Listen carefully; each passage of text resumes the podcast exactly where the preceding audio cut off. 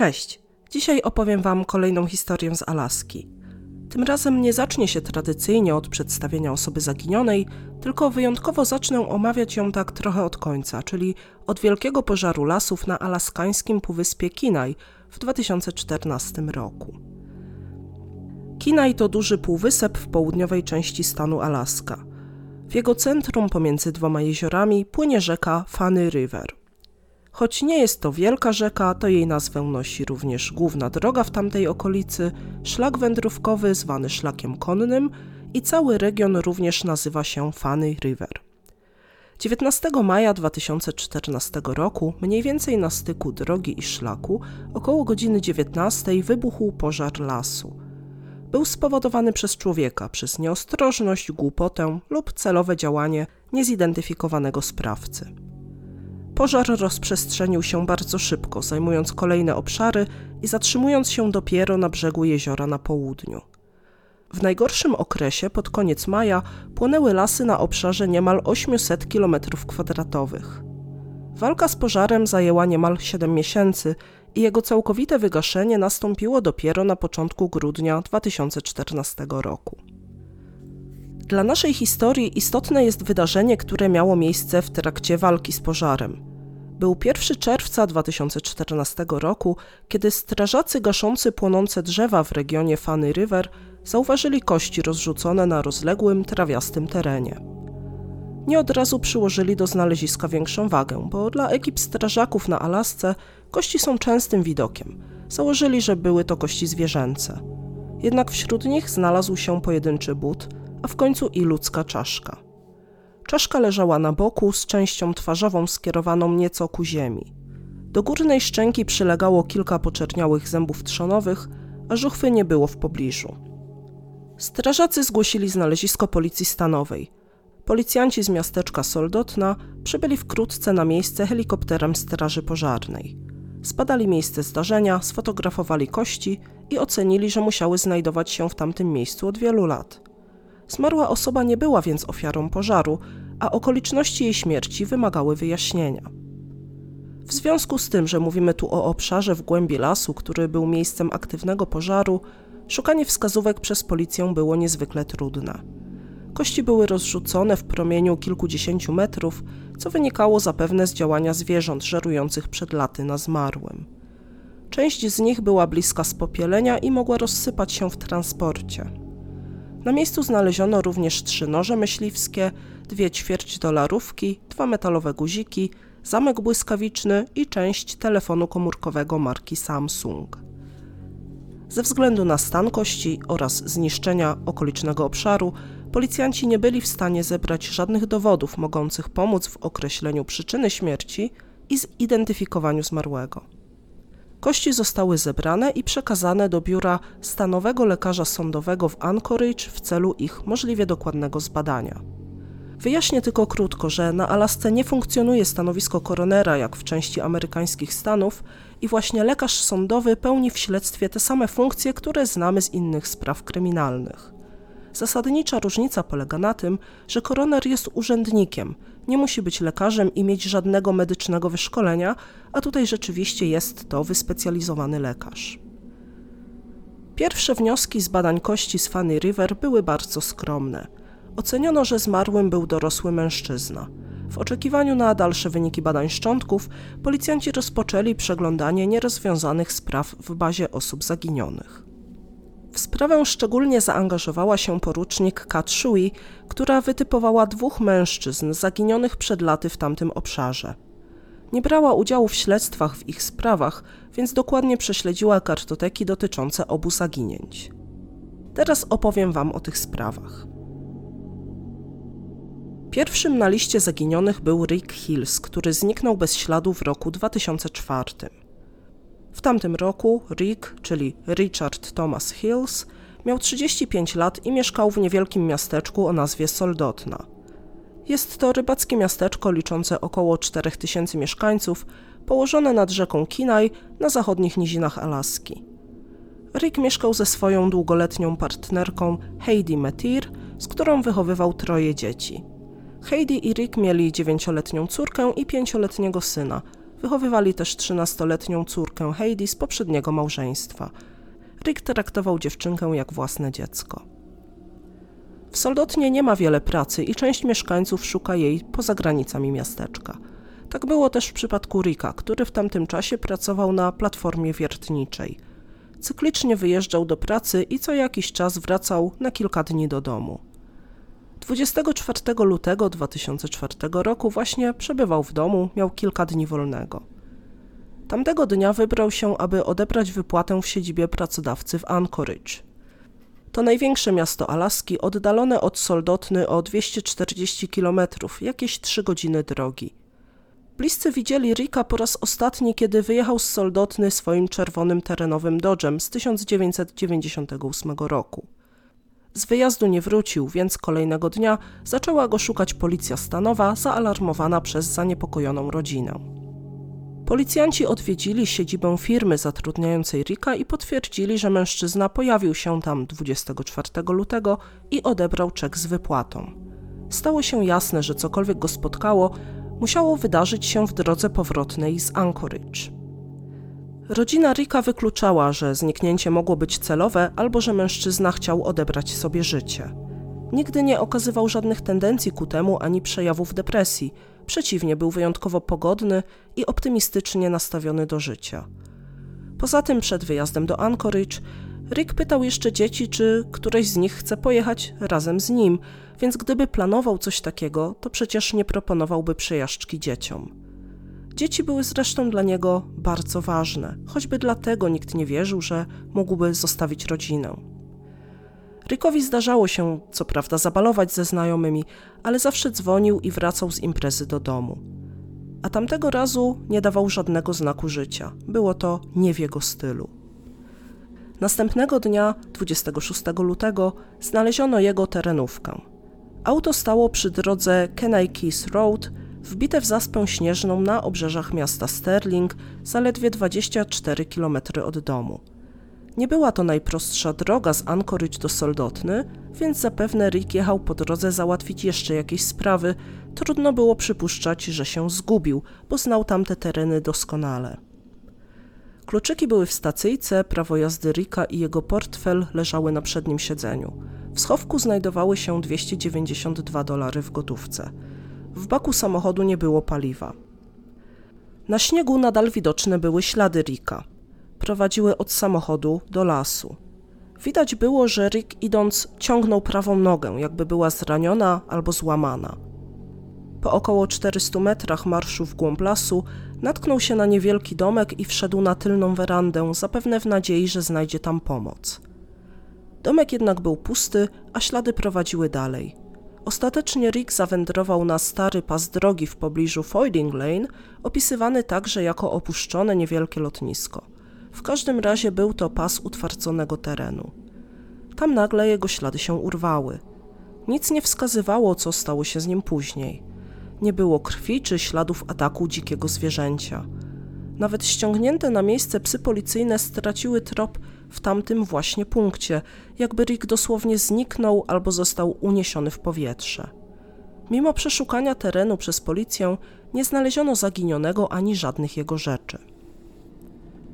W odległości krótkiego spaceru od samochodu porzuconego przez Ricka płynie szeroka, rwąca rzeka Kinaj.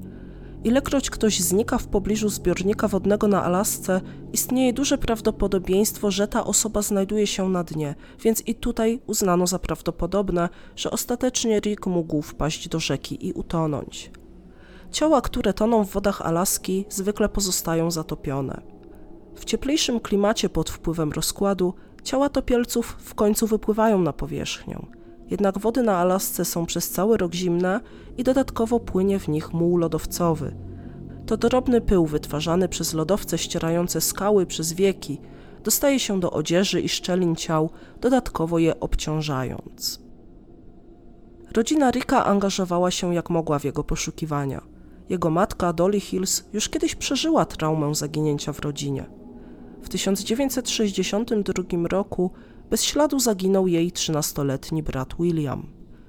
W jego przypadku stwierdzono, że zginął w wyniku utonięcia, ale Dolly nie pamiętała, by ktokolwiek szukał go w rzece Kwiczak, w pobliżu której miał przebywać w czasie, kiedy zniknął. Takie rzeczy po prostu się zdarzały i przechodziły bez echa. Nastolatek nigdy nie został odnaleziony. Może dlatego Dolly starała się poruszyć niebo i ziemię, żeby odnaleźć syna. Po tym jak policja zaprzestała poszukiwań, Dolly i partnerka Rika, Heidi, utrzymywały jego sprawę przy życiu. Usiłowały zainteresować jego historią media, wieszały plakaty z wizerunkiem Rika w Soldotnie i w sąsiednich miejscowościach, chodziły i wypytywały mieszkańców, czy cokolwiek widzieli, z własnej kieszeni opłacały działania poszukiwawcze. Opłaciły między innymi ekipę, która pływała łodzią wzdłuż rzeki Kinaj i szukała ciała na dnie, pilotów, którzy latali nad obszarem wokół Sterling, ekipy na skuterach śnieżnych, które przeszukiwały lasy wokół porzuconego samochodu Rika. Dolly rozważała możliwość, że jej syn padł ofiarą jakiejś zbrodni. Uważała, że zbyt dobrze znał okoliczne lasy, by się w nich po prostu zgubić. Nawet konsultowała się z Jasnowicką, od której usłyszała, że kiedy Rick umierał, było przy nim dwóch ludzi. Według wizji ludzie ci przejrzeli jego kieszenie w poszukiwaniu czegokolwiek cennego, po czym go zostawili, a Rick zmarł z wychłodzenia. Jasnowicka uprzedziła, że minie 10 lat, zanim znajdzie się jego ciało. Rodzina Rika przez kolejne lata nie doczekała się wieści o jego losie. Kiedy w mediach pojawiła się informacja o kościach znalezionych w Funny River, matka i partnerka zaginionego czekały gorączkowo na dalsze informacje z policji. Wierzyły, że wreszcie odnaleziono szczątki Rika. Drugi na liście zaginionych był Richard Bennett, który zniknął w 2005 roku. Richard miał wtedy 39 lat i mieszkał samotnie w przyczepie na obrzeżach Sterling, w odległości krótkiego spaceru od brzegu rzeki Kinaj. Jego rodzice i najbliższa rodzina mieszkała w stanie Waszyngton, ale Richarda przyciągnął urok Alaski. Był małomównym samotnikiem, adorował przestrzeń i naturę, najlepiej czuł się w otoczeniu głuszy. Wędkował i polował od dziecka. W Sterling mieszkała jego ciotka Jane z mężem Leroyem, ale na sezon zimowy małżeństwo wyjeżdżało do stanu Waszyngton. Richard, niezależnie od sezonu, cały czas spędzał na Alasce w swojej przyczepie na obrzeżach miasteczka.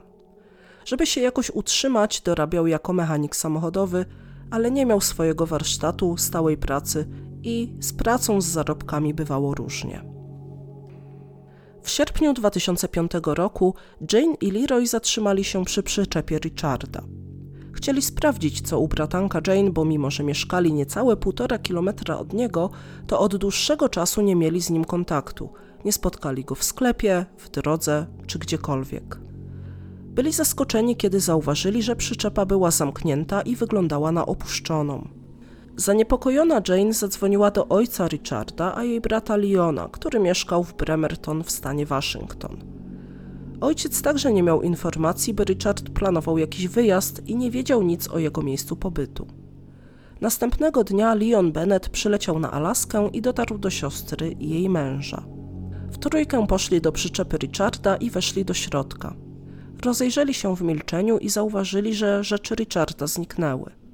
Nie było żadnej kartki czy listu wyjaśniającego jego nieobecność. Ostatecznie krewni znaleźli rzeczy Richarda w szopie na tyłach przyczepy, zapakowane w kilka dużych pojemników firmy Rubbermaid.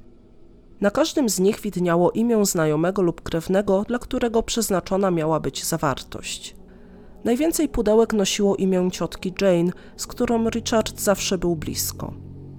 W środku znalazły się różne artykuły gospodarstwa domowego, patelnie, szpatułki, miski, sznurki, kilka narzędzi. Na półce w szopie leżały też dokumenty dwóch starych pick-upów, które Richard jej przepisał. Wśród rzeczy Richarda bliscy nie znaleźli natomiast żadnego sprzętu kempingowego, chociaż wiedzieli, że takowy posiadał. Brakowało przynajmniej namiotu, śpiwora, menażki i jego broni myśliwskiej.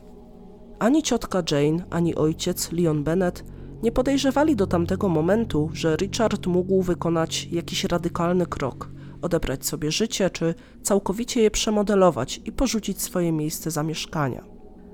Jednak posegregowane rzeczy, pozamykane sprawy, przepisane na ciotkę samochody, mogły zwiastować najgorszy scenariusz. Leon, Jane i Leroy zgłosili zaginięcie Richarda policji stanowej Alaski. Policjanci dowiedzieli się, że najprawdopodobniej nikt nie widział Richarda już od kilku miesięcy. Jego najbliżsi sąsiedzi, Frank i Nancy Caffel, emeryci mieszkający w pobliżu, wydawali się być ostatnimi osobami, które miały z nim kontakt. Pamiętali, że Richard przyszedł do ich domu w marcu lub kwietniu, aby skorzystać z faksu i wysłać kilka podań o pracę. Zauważyli, że wydawał się wówczas przygnębiony i ewidentnie nie za bardzo wierzył, że uda mu się dostać pracę. W połowie maja sąsiedzi zauważyli, że Richard palił rzeczy w dużej metalowej beczce obok swojej przyczepy.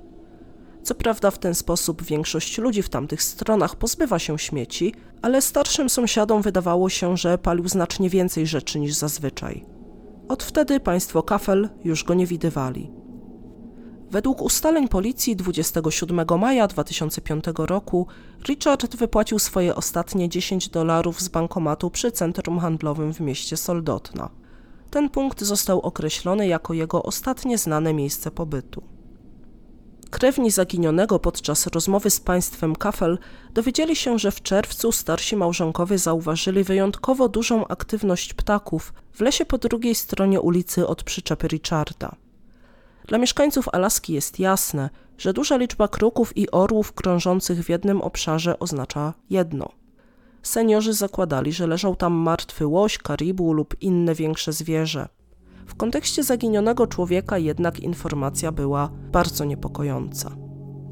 Następnego ranka po rozmowie z państwem Kafel, Leon, Jane i Leroy udali się we wskazane miejsce. Poruszali się powoli wśród gęstego lasu, w którym mieszały się świerki, olchy i brzozy i wypatrywali wśród nich ciała swojego bliskiego. Po prawie czterech godzinach poszukiwań Jane weszła na małą, zacienioną polanę. Z boku, obok spróchniałej kłody, coś przykuło jej wzrok. Czując przerażenie i straszny łomot serca, zawołała do siebie brata i męża. Mężczyźni podbiegli i cała trójka stanęła w milczeniu, patrząc na ludzki szkielet bez głowy. Zmarły człowiek leżał na ziemi, przewrócony na bok, z wyciągniętymi na wprost nogami. Miał na sobie dżinsy Levi's i ciepłą kurtkę roboczą. Jane wydawało się, że znała te ubrania. Załamany ojciec Richarda dotknął i lekko przechylił korpus, jakby chciał upewnić się, że to, co widział, to prawda. Poczuł, że zmarły leżący przed nim to jego syn. Ciało zostało odebrane przez policję stanową. Szczątki znaleziono w odległości około 300 metrów od przyczepy Richarda. Mimo przeszukania terenu nie znaleziono głowy zmarłego. Okoliczności wskazywały jednoznacznie, że zmarłym był Richard Bennett. Jego zachowanie i przygnębienie zauważone w maju tamtego roku wskazywały na żegnanie się z życiem. Pasował też oszacowany przez śledczych wzrost zmarłego oraz odzież, którą rozpoznali bliscy. Mimo wszystko, aby dopełnić formalności, zarówno lekarz sądowy, jak i policja stanowa nie wyrażali zgody na wydanie ciała rodzinie do pochówku, zanim tożsamość nie zostanie potwierdzona ponad wszelką wątpliwość. Śledczy pojawili się w Bremerton u matki Richarda, Betty Bennett, która ze względu na ciężką chorobę płuc nie miała możliwości swobodnie dotrzeć z domu w stanie Waszyngton na Alaskę. Pobrali od niej wymaz śliny i wraz z próbką kości zmarłego wysłali materiał do laboratorium Uniwersytetu w Teksasie w celu wykonania analizy porównawczej materiału genetycznego. Laboratorium ostrzegło, że oczekiwanie na wyniki testu może potrwać nawet do 18 miesięcy, a Bennettowie chcieli pochować syna. Kilkakrotnie dzwonili do gabinetu lekarza medycyny sądowej, pytając, kiedy szczątki mogą zostać wydane. Wobec zrozumiałych próśb rodziny Richarda prowadzący sprawę zlecili dodatkowe badanie szkieletu zmarłego. Jeszcze w trakcie podstawowych badań szczątków, tuż po ich odnalezieniu w sierpniu, zostało odnotowane, że prawa noga zmarłego nosiła ślady starego urazu. Pasowało to do informacji, którą podawała rodzina, że Richard złamał kości piszczelowe i łydkowe w wypadku motocyklowym w 1980 roku.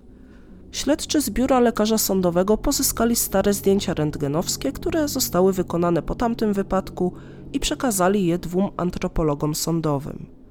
W marcu 2006 roku obie opinie antropologów wpłynęły do śledczych. Antropolodzy niezależnie uznali, że urazy ukazane na zdjęciach rentgenowskich były zgodne ze śladami na szkielecie odnalezionym w sierpniu 2005 roku. Na tej podstawie śledczy ocenili, że przypuszczenie, że szczątki należały do Richarda Beneta było uzasadnione, wobec czego mogła ruszyć procedura wydania ich rodzinie. Ostatecznie biuro lekarza medycyny sądowej wydało szczątki, a Bennetowie poddali je kremacji. 23 czerwca 2006 roku w Anchorage rodzina zorganizowała uroczystość upamiętniającą Richarda. Następnego dnia mała grupa najbliższych wspięła się na trawiaste zbocze z widokiem na jezioro Lower Summit. Było to jedno z ulubionych miejsc Richarda. Rodzina uważała, że życzyłby sobie takiego pogrzebu. Nie w skupisku innych grobów, tylko w miejscu, które kochał, wśród drzew i natury. Wybrali malowniczą polanę, gdzie pomiędzy dwiema brzozami zamierzali złożyć szczątki Richarda. Jego matka Betty, mimo choroby, zdołała dojść na miejsce pochówku syna i towarzyszyć mężowi. Była z nimi Jane, Leroy i dawny kolega Richarda jeszcze z liceum. To on wykopał dół i zakopał urnę. Rodzina złożyła wieniec na leśnym grobie i pożegnali się z Richardem po raz ostatni. Historia była smutna, zwłaszcza ten aspekt, że przez kilka miesięcy nikt nawet nie zorientował się, że Richard Bennett zaginął. Ale była to, jak się wydawało, zakończona historia. Wracając więc do roku 2014 i kości z Fanny River. Przeszukująca kartoteki zaginionych porucznik Shui nie rozumiała, dlaczego sprawa Richarda Bennetta nadal widniała w systemie jako otwarta, skoro ciało zostało znalezione, wydane rodzinie i pochowane wiele lat wcześniej. Uznała, że prawdopodobnie było to przeoczenie i na wszelki wypadek sięgnęła do papierowych akt sprawy. Wśród dokumentów w teczce schowane było pismo z University of North Texas z wynikami badań DNA. Podany w nich wynik był taki, że osoba reprezentowana przez niezidentyfikowane szczątki F36771 jest wykluczona jako potencjalnie spokrewniona z Betty Bennett w linii żeńskiej. Czyli jednak DNA się nie zgadzało. Szczątki znalezione w sierpniu 2005 roku i wydane rodzinie Bennettów w 2006 roku nie były szczątkami Richarda Bennetta. Człowiek pochowany przez nich na leśnej polanie nie był ich krewnym. Pismo z wynikiem było datowane na 5 listopada 2007 roku. Przyszło więc jakieś 16 miesięcy po tym, jak rodzina pochowała, jak im się wtedy wydawało, Richarda, a jak się okazało, kogoś niezidentyfikowanego. Nie mam informacji, dlaczego badanie trwało tak koszmarnie długo, bo było to praktycznie dwa lata po pobraniu próbek. Najwyraźniej, kiedy wyniki przyszły, ktoś włożył list do teczki Richarda i nie chciał roztrząsać sprawy dalej. W końcu wymagałoby to ponownego otwarcia sprawy, przyznania rodzinie Richarda, że wydano im szczątki nieznanej osoby, ekshumacji prochów z polany. Krótko mówiąc, zainicjowałoby to cały szereg skomplikowanych czynności i byłoby dużym blamarzem wizerunkowym dla policji. Prawdopodobnie urzędnik, który odebrał wyniki i zapoznał się z sytuacją, stwierdził, że skoro minęło prawie półtora roku od pogrzebu i wokół tematu nic się nie działo, to lepiej zostawić sprawy tak, jak były. Nie było już nawet kogo zapytać. Urzędnik odpowiedzialny za obieg dokumentów w 2007 roku już nie pracował w 2014. Natomiast dopiero w 2012 roku Policja Stanowa Alaski wprowadziła obowiązkowy elektroniczny obieg dokumentów. W tym systemie pisma nie byłoby tak łatwo ukryć. Tak czy inaczej, sytuacja, jaka wyniknęła, była niezwykle kłopotliwa. Porucznik Shui przekazała znalezione wyniki badań przełożonym i kolegom. Wszyscy w jednostce przypuszczali, że szczątki wydane Bennettom i pochowane w pobliżu jeziora Lower Summit należały do Ricka Hillsa, a kości znalezione w pożarze w Funny River należały do Richarda Bennetta. Wydawało się to tym bardziej prawdopodobne, że obaj zaginieni mieli wiele cech wspólnych. Podobny wiek, podobny wzrost, ten sam styl ubioru. Obaj mieli dawny uraz kości prawej nogi, cechę, która szczególnie zmyliła śledczych i antropologów co do tożsamości zmarłego znalezionego w 2005 roku. Richard połamał nogę w wypadku na motocyklu, a Rick w wypadku podczas gry w hokeja, kiedy był nastolatkiem. Prawdopodobnie doznał też jakiegoś urazu, gdy wpadł samochodem w zaspę w dniu zaginięcia. Obaj zaginieni mieli nawet tak samo na imię i zniknęli w tym samym obszarze. Prawdopodobnie się nie znali, ale nieraz mogli minąć się w sklepie, na stacji czy na drogach. Unieruchomione auto, które w 2004 roku Rick Hills porzucił i odszedł w nieznane, stało mniej niż kilometr od przyczepy Richarda Beneta. Mimo to, ze względu na różne okoliczności, spraw Ricka i Richarda nikt wcześniej nie połączył. W związku z powstałą sytuacją biuro lekarza sądowego zleciło przyspieszone testy DNA. Polegały na sprawdzeniu zgodności już wcześniej zbadanego materiału genetycznego, szczątków znalezionych w 2005 roku oraz szczątków z Funny River z materiałem genetycznym matek obu zaginionych. Tym razem nie trzeba było czekać na wyniki miesiącami. 28 sierpnia 2014 roku przedstawiciele Policji Stanowej Alaski pojawili się u dwóch rodzin – w domu Hillsów w Soldotnie i u Bennettów w stanie Waszyngton. Skoordynowali swoje wizyty, by odbyły się w podobnym czasie. Rodzina Ricka Hillsa po cichu oczekiwała na wieści. Matka Dolly pamiętała też o przepowiedni jasnowicki, która zapowiedziała, że Rick znajdzie się po 10 latach. Właśnie tyle minęło do chwili znalezienia kości z Fanny River. Z kolei rodzina Richarda Beneta nie spodziewała się, że sprawa śmierci ich syna jeszcze kiedykolwiek może zostać w jakiś sposób podjęta przez policję. Wyznaczony funkcjonariusz pojawił się u Dolly Hills z listem do odczytania. Kobieta szybko wezwała do domu męża i Heidi, którą po zniknięciu Rika dalej traktowała jak swoją córkę.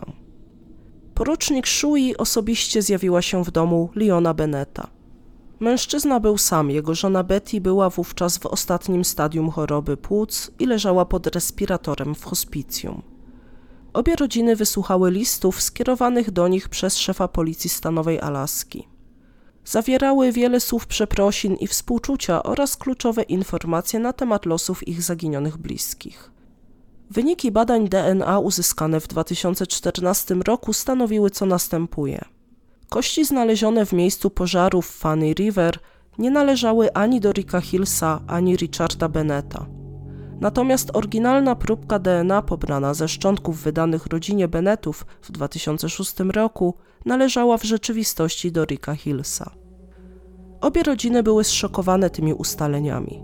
Rodzina Hills dowiedziała się, że ich bliski od 8 lat był pochowany nad jeziorem Lower Summit w miejscu, które wielokrotnie mijali jadąc samochodem, na przykład do Anchorage.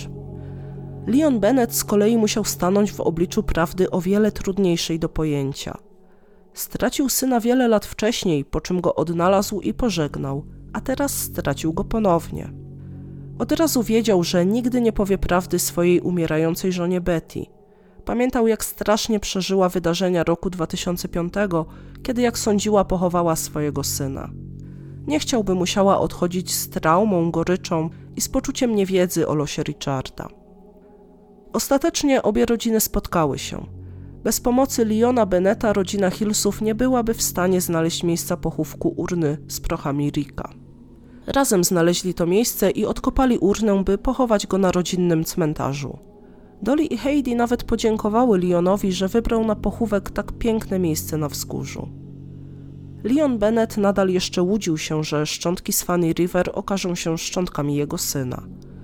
Otrzymał co prawda informację o braku zgodności materiału genetycznego, ale po tym co przeżył, nie potrafił już zaufać policji z Alaski. W kolejnym 2015 roku sam natrafił na artykuł w internecie informujący o ustaleniu tożsamości zmarłego z Fanny River. Kości znalezione w pożarze lasów były szczątkami mieszkańca miasteczka Soldotna, Jamesa Allena Beavera, który zaginął w 2011 roku. W chwili zaginięcia miał 42 lata. Według artykułu śledczy dokonali wstępnej identyfikacji na podstawie fragmentu telefonu Samsung znalezionego w pogorzelisku. Urządzenie doprowadziło ich do Beavera, ale postanowili tym razem poczekać na stuprocentowe potwierdzenie tożsamości poprzez badania DNA i dopiero wtedy przekazali kości jego rodzinie. Okoliczności śmierci pozostały jednak nieznane. Nawet w tym przypadku były pewne powiązania pomiędzy Beaverem a Rickiem Hillsem. Rick chodził do liceum z Jamesem Beaverem, a Heidi znała dobrze jego brata Roya. Żona Leona Beneta zmarła w kwietniu 2015 roku. Mężczyzna pozostał na stare lata sam z tajemnicą losu jego syna Richarda. Chociaż uważał, że najprawdopodobniej syn zmarł, to nie mógł pozbyć się strzępków nadziei, że może jednak żyje gdzieś w odosobnieniu, wiodąc życie, jakie sam sobie wybrał. Nigdy nie znaleziono jego sprzętu kempingowego i broni, z którymi odszedł w nieznane pod koniec maja 2005 roku. Doskonale umiał polować, zakładać obozowiska, radzić sobie w niemal każdych warunkach. Więc może gdzieś tam daleko od świata żył nadal. Do dzisiaj sprawa Richarda Beneta nie została wyjaśniona. Sprawa trzech rodzin, których losy na chwilę splotły się przez znalezienie kości z Funny River, pokazuje pewne prawdy o Alasce i tamtejszych zaginięciach. W małych społecznościach tego wielkiego stanu powiązania między ludźmi są na tyle bliskie, że bardzo wiele rodzin zna osoby, które zaginęły. Są świadomi, że żyją w miejscu, gdzie ludzie po prostu znikają. Dzięki Wam serdeczne za posłuchanie odcinka. Miał pojawić się znacznie wcześniej, ale od ponad dwóch tygodni jestem ciągle chora i po prostu nie byłam w stanie go nagrać. I w sumie chora jestem nawet jeszcze nadal, więc pewnie to też jakoś tam słychać po głosie. Ale jeśli słuchacie mojego kanału, to znaczy, że nietypowe, dziwne głosy Wam nie przeszkadzają, więc pewnie nie był to dla Was jakiś taki straszny dyskomfort. Tym bardziej, jeśli dotarliście do końca. Także jeszcze raz wielkie dzięki, że byliście, posłuchaliście i mam nadzieję, że będziemy się słyszeć ponownie jak najszybciej. Trzymajcie się ciepło, papa.